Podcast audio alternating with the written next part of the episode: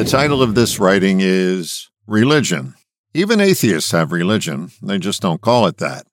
If you have a belief system about something, and you do, you have a religion. You may not go to church or temple or mosque, but you are a firm believer.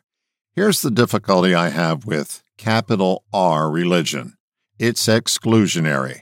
Just as an example, I passed a Christian church the other day, and the words they had on the billboard viewable from the highway read, The only Messiah with an empty grave. Now, I have no quibble with someone believing what they can't prove because everyone does it. My sense is that this sign could have easily read, My God's better than your God. The implication that their version of God is superior.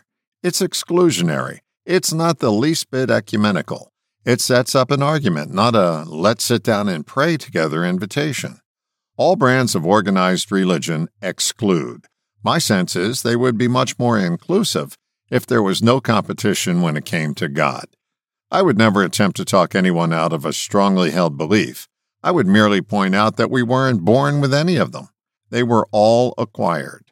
We acquired most of our beliefs, religious and otherwise, through conditioning. We didn't have any say in many of the beliefs we acquired.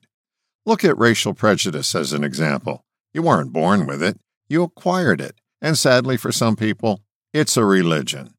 The point isn't to pick on any one specific belief or religion, but an attempt to take a closer look at the exclusionary nature of our beliefs. If we believe something and someone else doesn't, they can't be in our club. Or if they are a member, they aren't a member in good standing. Political parties, religions, are also a hotbed of exclusion. Listen to politicians religiously argue for everyone to adopt their point of view, and if they don't, castigate them and call them a name. All religions talk about love. They just don't practice it when they exclude. There are a lot of ways to get to heaven, but the trip will be much smoother if we remove the roadblock known as exclusion. All the best, John.